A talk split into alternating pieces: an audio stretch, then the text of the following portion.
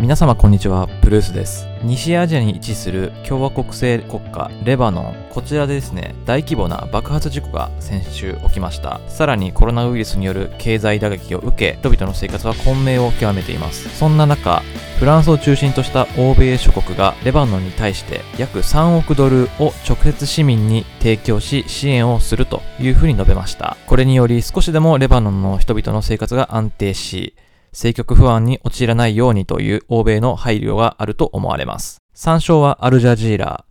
Lebanon Aid Summit raises 300 million to be given directly to people です。詳細についてお伝えします。700 tons of ammonium nitrate stored in the port. For international donors, one of the hardest questions is how do they get aid to people who won't skim off the top when they have to deal with a political elite that's been doing exactly that for decades? The Lebanese authorities now have to put in place the political and economic reforms which are being called for by the Lebanese people. It's the only thing which will allow the international community to act efficiently side by side with Lebanon in its reconstruction. It could cost up to $15 billion to rebuild Beirut, says the city's governor. Its residents want to make sure that money goes where it should. The government of Lebanon is a criminal government. This is a criminal state. These are warlords. These are people who were who, who, who are responsible for the deaths of hundreds of thousands of people in the Lebanese civil war. And we're expecting that a few extra bodies is going to make them cringe. That's not going to happen. On Monday, Lebanon's Prime Minister Hassan Diab will ask his cabinet to agree to early elections. They'd be held within two months.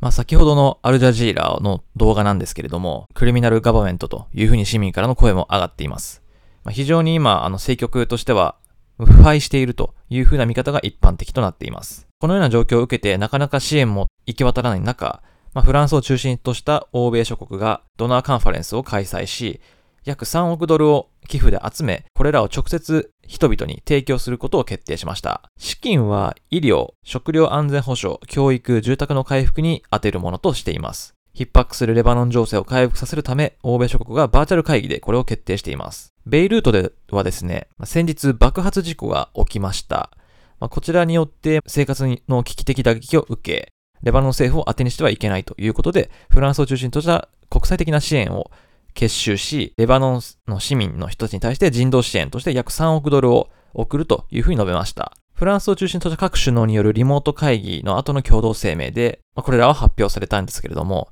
今現在、この爆発事故に関しては150人以上が死亡し、約6000人が負傷したというふうに述べていて、これらの事故に対して公平で信頼できる独立独立した調査を求めているということになっています。で、まあ、爆発事故の詳細についてなんですけれども、レバノンの首都ベイルートで8月4日午後6時頃に起きた、現地時間ですね、に起きた事故です。火災場所は倉庫です。この倉庫にはですね、まあ、2750トンの爆発性の高い硝酸アンモニウムというのが貯蔵されておりまして、まあ、これらがベイルートの港に約6年以上保管されていました。これらは様々な治安部隊、司法当局及び政治家はこの存在を知っていたんですけども、今日の爆発事故に至るまでにそれらの爆発するリスクというのを考えることなく、事故に至ってしまったというふうに述べています。あと、倉庫に近い、まあ、場所ですね。では、大きなキノコ雲が勢いよく立ち上がり、爆発の衝撃波で通りが焼き焦げ、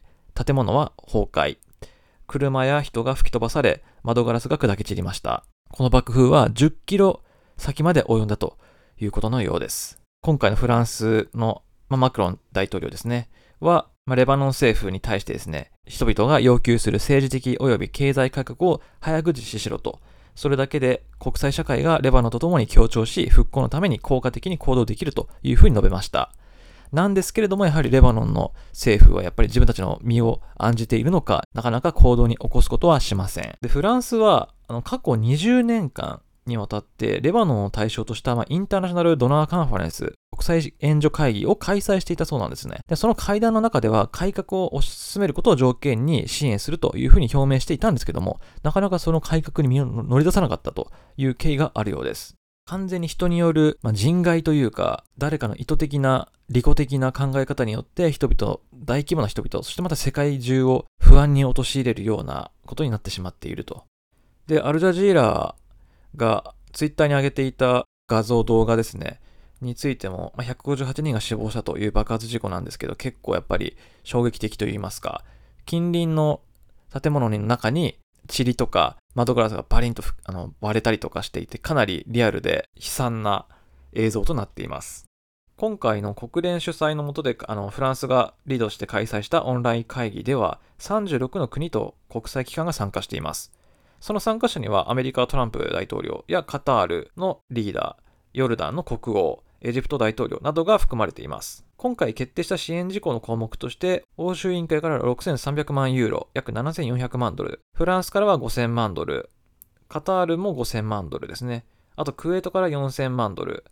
デンマークから2600万ドルというふうに国からそれぞれの経済支援のお金を寄付を募っています。そしてこれらはお金は政府に渡してしまうと政府の役人や腐敗した官僚たちが身勝手に使って市民に供給しないため国連や国際機関 NGO といった中立的な立場にある組織を通して送金されるようです。これらは資金が腐敗した政治家や官僚により失われるのではないかというふうに懸念しているレバノン国民の要求に沿ってこのようなスキームになりました。フランスのマクロン大統領は8月にベイルートを訪れてこの事故の現場を目撃した際、公的調達システム、汚職との戦い、中央銀行と金融機関の監査、これらに対しての改革を求めるよう要請を繰り返しています。暴力や混沌が市民の希望よりも勝ることがないよう我々は改善していかなければならない。まさにその通りだと思います。で、なんで今回フランスがこんなリードしてるのかという話なんですけど、フランスはもともとレバノンの旧宗主国だったそうですね。なので歴史的に見てレバノンとフランスというのは結構結びつきが強く、マクロン首相が主体となって行動した形になります。レバノンではまだ大規模な抗議デモ、集会というのは続いています。そしてそれをらを鎮圧するために政府治安部隊が催眠ガス、ゴム弾、ショットガンの砲弾を使用して、おそらく治安部隊と民衆それぞれ含めて700人以上が負傷者と語っています。We have reached out limit enough corruption 私たちは限界に達しています。腐敗と過失に対して抗議します。レバノンの市民は怒りに燃えています。レバノンの機動隊がベイルートのデモ参加者に対して催眠ガスを発射した様子もツイッターで上げられているんですけども、これもかなり悲惨な動画ですね。これが本当に日本で起きたらどうなってしまうんだろう。自分たちごとに置き換えなければいけない状況に立たされている可能性もあります。まあ今は自民党、安倍さん頑張ってやっていますけども、いつどこでどうなるかわからない。そうならないように我々も一致団結して国際協調、そして支援というところで民衆的な風土と自由な活発な、そしてこのコロナウイルスというウイルスを早く対峙しなければならない。ハッサン・ディアブ首相は現在2022年に選挙を実施する予定だったんですけど、前倒しして早く選挙を実施しようということで進めているようです。で、レバノンなんですけど、2019年の10月、去年ぐらいからですね、増税措置とかが取られていまして、これによって、まあ、市民の怒りがフラストレーション溜まっていたそうです。ここの時点ですでに反政府デモっていうのはかなりレバノンのベイルート中心に起きていました。抗議内容はその増税反対から政治体制への抗議とか汚職の根絶とかを要求する内容に変化しています。デモ参加者たちはそのテクノクラト内閣の樹立を要求していまして、具体的に言うと、ただこうエリート主義とかっていうわけではなくて、本当に技術者であり、まあ、民間から出てきた、まあ今の台湾の技術技術省のリーダーのような方ですかね。ああいった方が出てきて、まあ、市民の安全とかリードしてくれるような、ちゃんとした政治家を求めているということなんですけども、これらについてはまだまだ組閣するにあたって十分に進んでいないと、市民の要求に応えきれてない部分が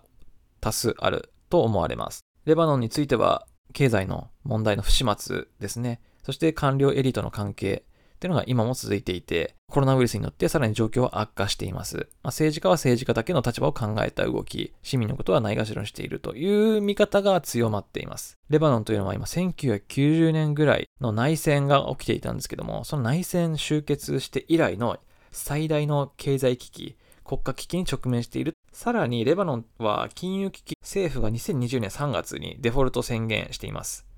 問題としてあるのは通貨の下落ですね。で、輸入に依存していたためですね、生活用品が値上がりしています。生活環境の悪化に対しての全国的な抗議がさらに発生していて、商品価格が少なくとも60%以上急騰したということで、債務不履行、商品価格急騰、まあ、市民の生活不安あ、負のスパイラルといった感じでしょうか。市民生活はかなり不安定な状況です。これなんとかしなきゃいけないっていうのはやっぱり外部からの支援が必要なのではないでしょうか。で、現在、レバノンの人たちは怒りによってですね、まあ、政治家の処刑を暗示するようになり、ベイリートを中心とした殉教者広場と言われているところで、国の政治的指導者の模擬処刑を行っているということで、さらに暴力的な思想はエスカレートをしているようです。まずはレバノン自体が変わらなければいけない。それは間違いない。ただ政治的体制によってなかなかそれを変えることができないというふうなことで、なのであれば、どっかでやっぱ打開するために、市民とか外部の企業とか、手こ入れが必要なのかなっていう段階に来てるのではないでしょうか。で、これが中国がもし参入してきてしまったらまた状況変わるかもしれませんけども、またそれはそれでね、国際的には非常にまずい中国の勢力地図を広げてしまう形になってしまうので、ただ他のじゃあ国でどういうふうに誰がどう助けるのかっていうところをはっきりしなければいけないので、まあ、アメリカも今ちょっとなかなかトランプがああいう状況なので非常にまずい状況になっています。今後レバノンどうなっていくのか注目していかなければなりません。以上、プレスでした。